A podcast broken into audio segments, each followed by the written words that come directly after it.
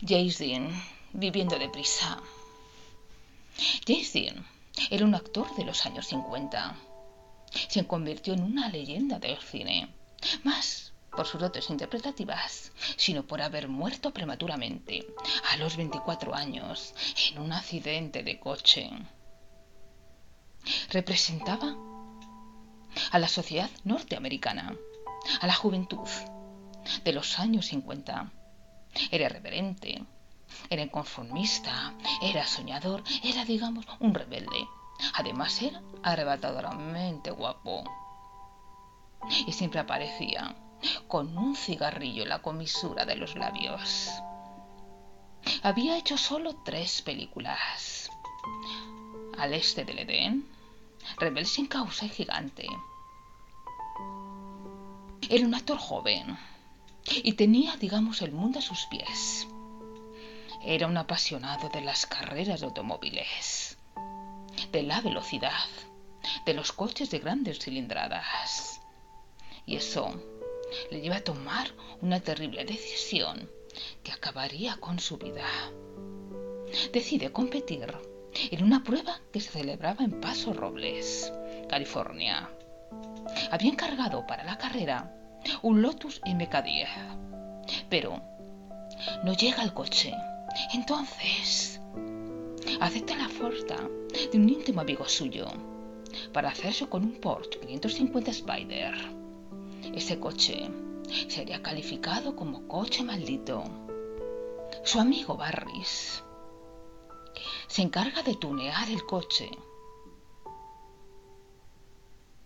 deportivo del que solo se fabrican 90 unidades.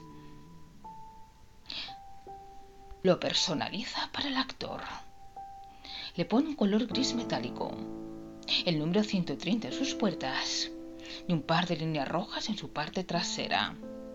Jace lo prueba el 21 de septiembre de 1955 y decide quedarse con él por su rapidez, por el reto de pilotarlo y porque pesaba muy poco, era muy ligero, y le pone el nombre de pequeño bastardo. El 30 de septiembre decide ir a la carrera con el coche. Toma dirección Paso de Robles. Pero el coche iba en una caravana que lo remolcaba. Él iba conduciendo otro coche. Pero a mitad de camino James decide conducir el coche, cambiándolo por el que llevaba, pues según él, la caravana iba demasiado lenta. En el coche se monta su amigo el mecánico y un fotógrafo. Pero es reprendido por un control policial porque iba demasiado rápido.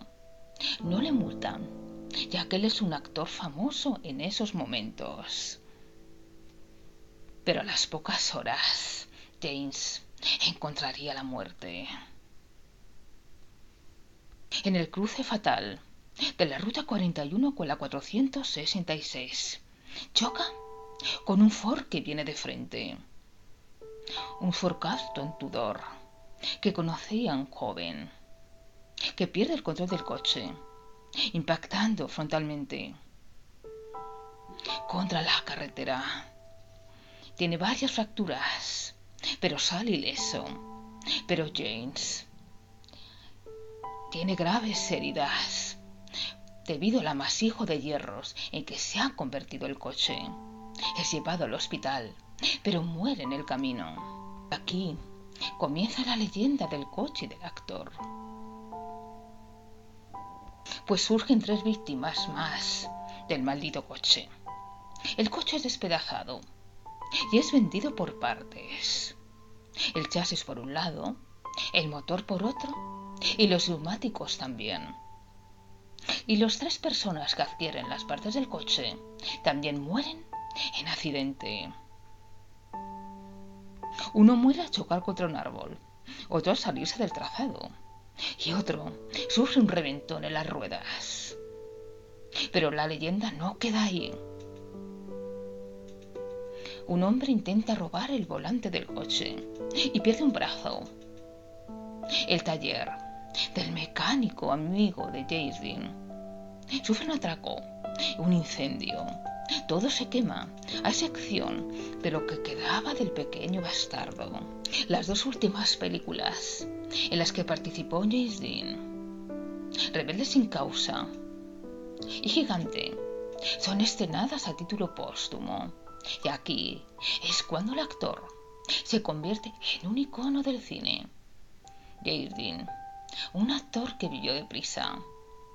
Y esa velocidad acabó con su vida. Pero encumbrándolo en el cielo de las estrellas.